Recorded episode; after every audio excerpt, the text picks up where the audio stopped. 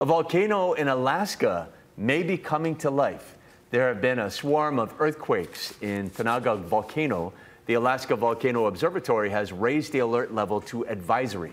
Tanaga is located in the Aleutian Islands. The most destructive tsunami in Hawaii's history came from an earthquake in the Aleutians. This is back in 1946. Overnight, we called the Pacific Tsunami Warning Center in Hawaii and the National Tsunami Warning Center in Alaska. And they tell us they're monitoring the volcano just like any other event, and there is no heightened alert status.